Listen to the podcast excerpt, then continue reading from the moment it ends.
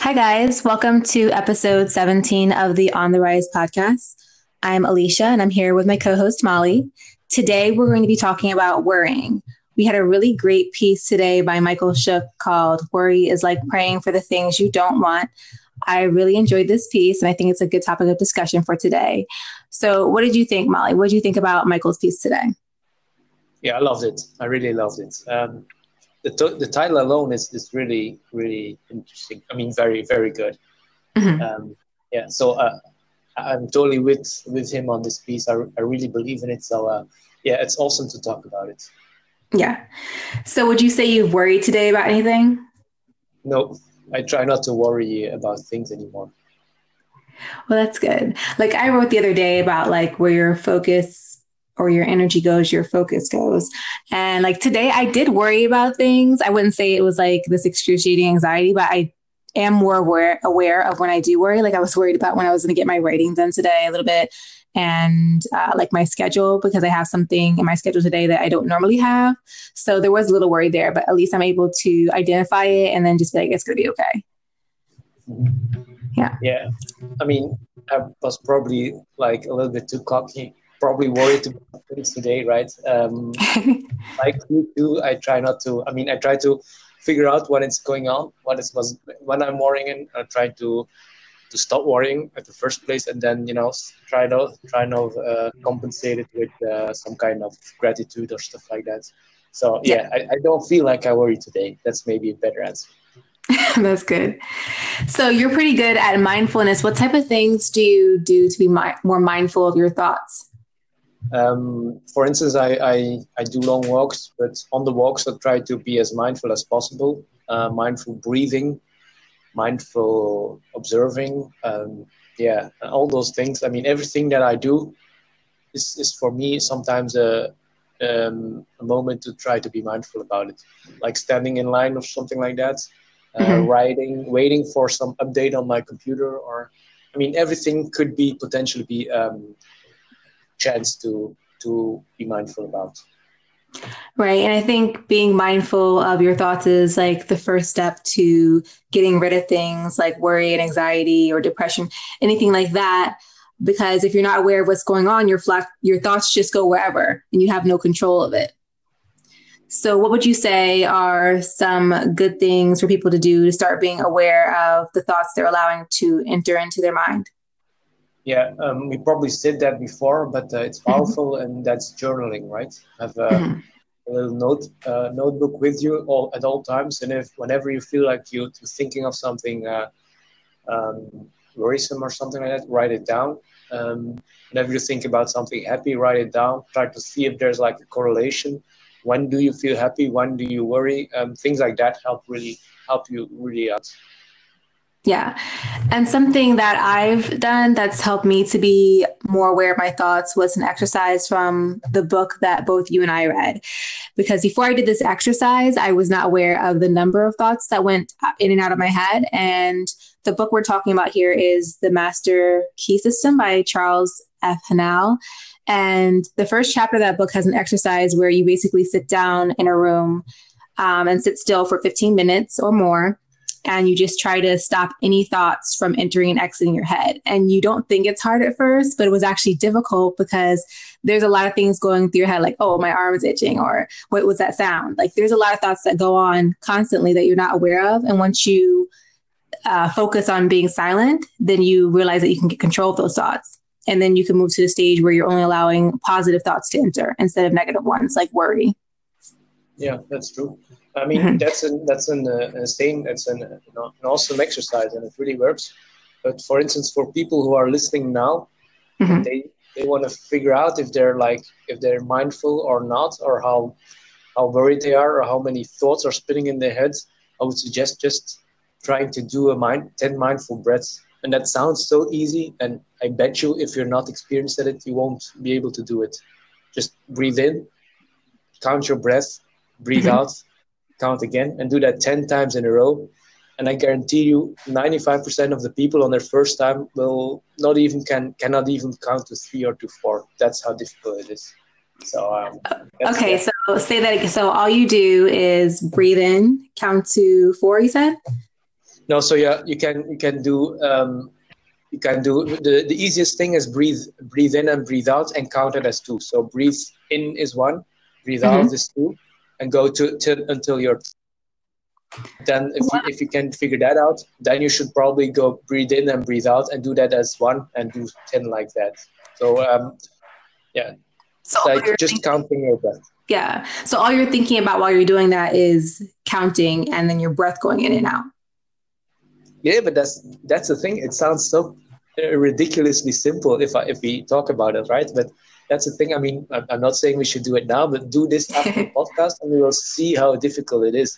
Yeah. just not think about don't think about anything. Just try to keep your your count. Just focus on how how much your how you count of your breath. And that sounds so simple but it's very difficult especially for beginners. No i'm going to try that afterwards. Because you know what? During meditation they always say that you have to come back to your breath. Like you have to focus on your breath and that's how you clear your mind. So i believe it would work yeah the the breath is the most powerful. Um, I mean, yeah, that's a, it's a system, a secret a system as well. It's the most powerful thing in in in what we do because it's both. Um, we can both control it and we don't control it. You know what I mean? Uh, you breathe all the time. Mm-hmm. If you really want to, you can control it. So that's uh, some would say some kind of entrance into our subconscious. So the breathing breathing is very important. Right. And the other day you told me something interesting as well. You were talking about Tony Robbins is, or he has tried a challenge where he has tried to only allow, what was it, positive or grateful thoughts to enter his mind? Yeah. So, um, I mean, that was, that was his thing, right? He's, he's decided like he was already um, with his second wife, but doesn't really matter. And he's like, I think he's 50 or 55, doesn't even matter. And he's like, from now on, I want to be all the time in a grateful state. So that mm. was his conscious uh, choice to be that. So whatever was happening, if he felt he wasn't in a grateful state, he would switch to grateful state. But the thing is, if you say things like that, the moment you say that, mm-hmm. the universe is going to test you if you really, um, if you really want it that, that bad. Because when he, the moment he said that, he got a, a mercury poisoning. Oh my goodness! And um, yeah, he was very, very, very, very ill. So, I mean, it was a challenge to even in those conditions stay in grateful, grateful uh, state. So, um, if you say things like that and you're not, um, you're not serious about it, you're not gonna, it's not gonna work. Yeah, because you said when you're in a grateful state, nothing else can exist, right? No negative thoughts can exist when you're in a grateful state. Yeah, there's no stress, there's no anxiety, there's no fear, there's no worry. I mean, it's only gratefulness, and and yeah, I mean, if you're in that state, a lot of good things can happen. Yeah. So uh, I, for me personally, I mean, I try to be there every time or every day. Doesn't have, for now. I'm, I'm not able to do it. I mean, all the time, but like especially minimum minimum one hour in that state, and that's amazing. Right. And you got to kind of stay away from things and like people who are negative too, because even if you're trying to be grateful or if you're trying to be in a happy state. Like it's hard to stay there if you're constantly, excuse me, it's constantly around people who are in a negative state of mind, right? Like if you're listening to the yeah, news or if you're watching these some of these shows yeah. on Netflix or whatnot, they're kind of negative. Yeah, but that's that's the that's the thing that you have to realize. Like, um, they're, that's poisonous. Their their their negative feelings or worries or anxieties, they uh, they they affect you. They uh, affect you. So um, yeah, you really have to be careful about that. So um, I try to not hang around negative people because um, yeah, it's, it's bad for my my own state. Let's say. Right. Like even yesterday, we were talking about like a situation with, I guess, your rental, and then I was talking about like my trip that I made, and people had made comments that were not the most positive comments. And even though I was still going to continue to do what I was going to do, it still like puts a little damper on your mood, even if you're going to continue to do that thing. Yeah, that, yeah, that's the thing, right? I mean, nothing, nothing somebody else uh, would say would probably uh, um, make you not go, mm-hmm. but um, yeah, it doesn't make it happier. I mean, that's the thing. So um, that's something you you have to keep in mind if you give ne- negative advice to someone, I mean, most of the time they, they're still going to do your, their thing, but you're just making it harder for them. So, uh, yeah, that's a great point. And also, yeah, and also you have to like think about what the feeling is doing for you, like worry or anxiety. it doesn't do anything. The only thing it does is something negative. It only detracts from the situation. It doesn't do anything to help it. And if you have positive thoughts, they propel you forward. They cause you to do more things with your life instead of do less. Yeah, and I mean, if it were only your um, your um, your worries that would impact your life, that would be okay. But it's much much bigger than that because that's what I had. I, I, I learned from the second reading of that book is that if you worry about somebody else, your worry is going to impact his life. So, for instance, he's sick and you're worrying about his disease, you actually uh, reducing the chance of him to become healthy. Yeah, like you're putting it on somebody else too. That's true. Yeah. So yeah, you not only are you impacting your own future with your negativity, but you're impacting others people future too, because uh, you're creating something with your uh, negative uh, negative feelings. You're creating something and uh, putting that out there. So yeah. you have to be very careful about it.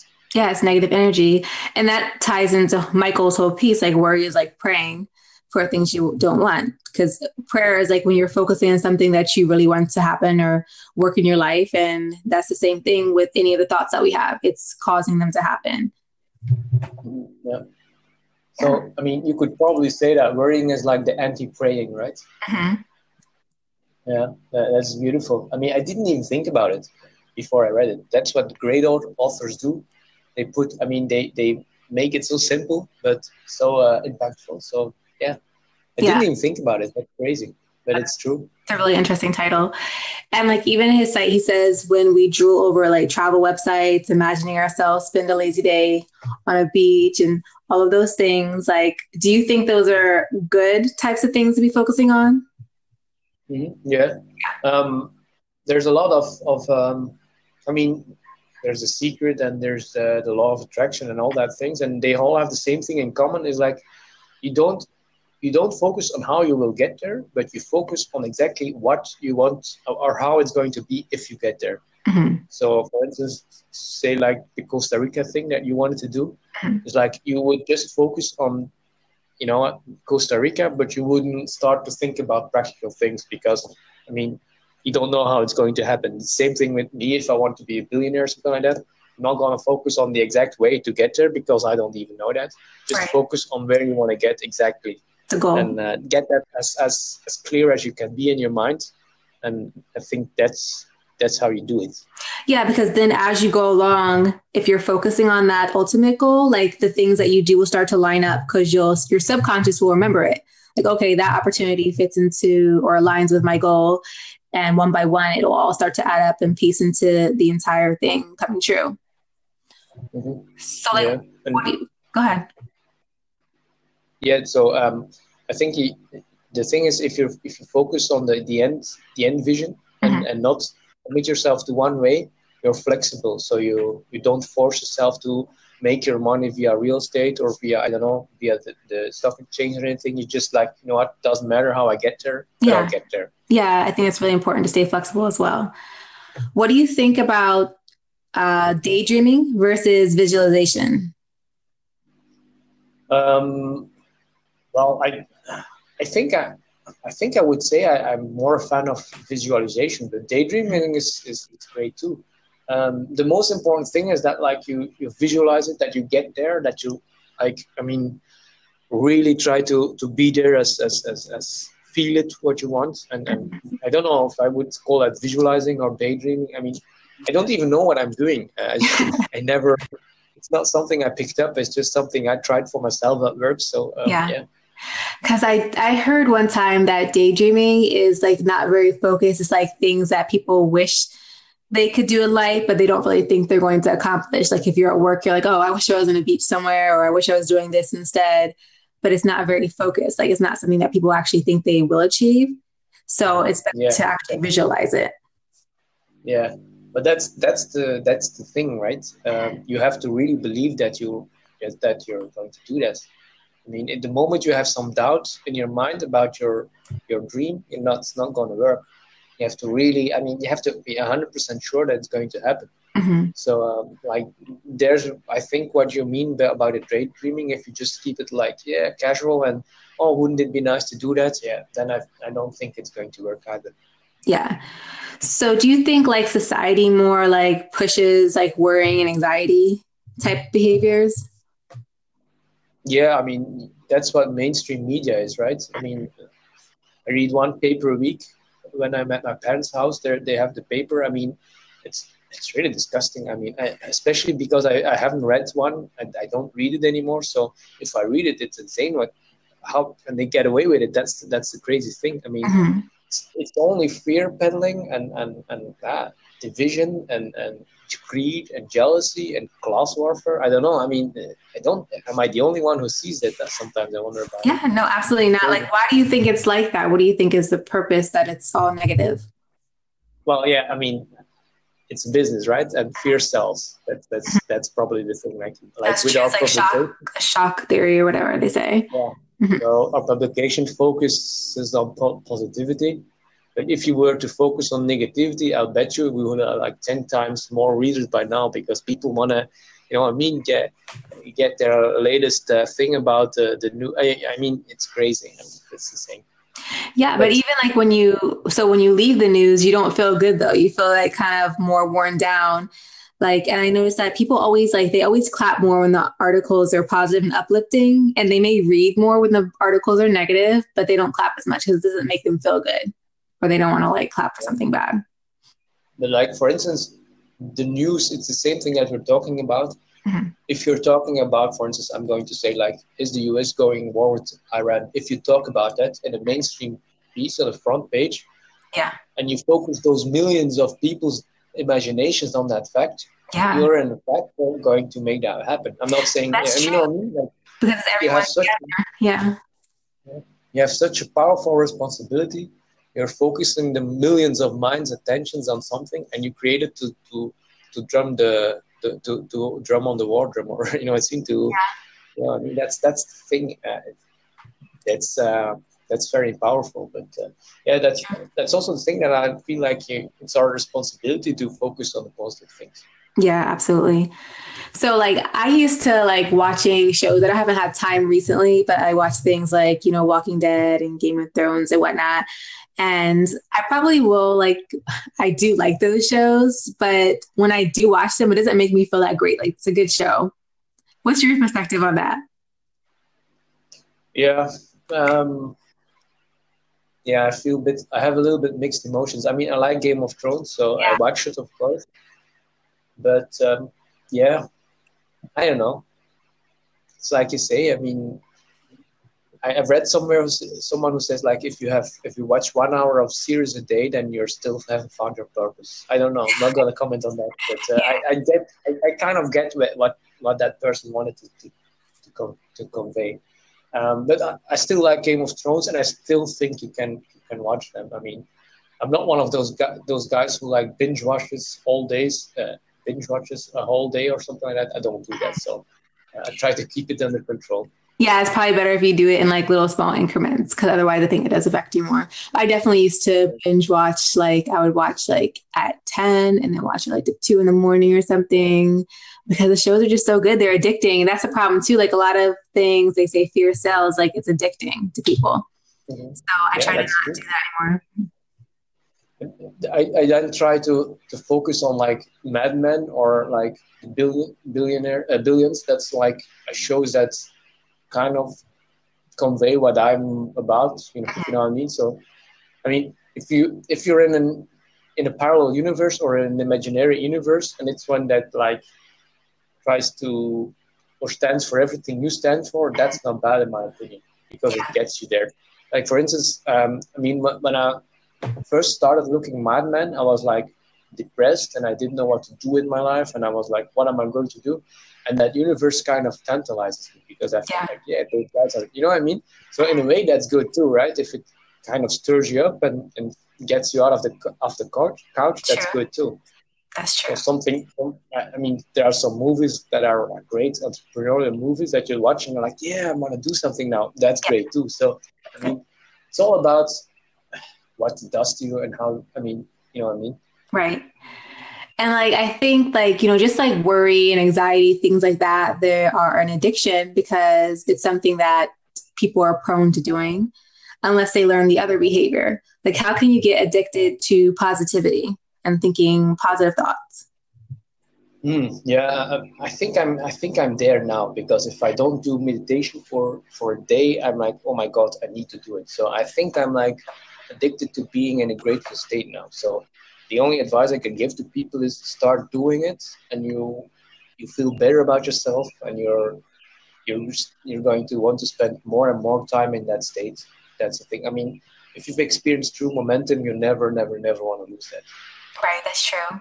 Do you think, well, I guess initially it's hard to get there at first, but once you actually start practicing those behaviors to be more positive, then it's something that you don't want to let go of, like you said. Once you experience true momentum, you don't want to go back.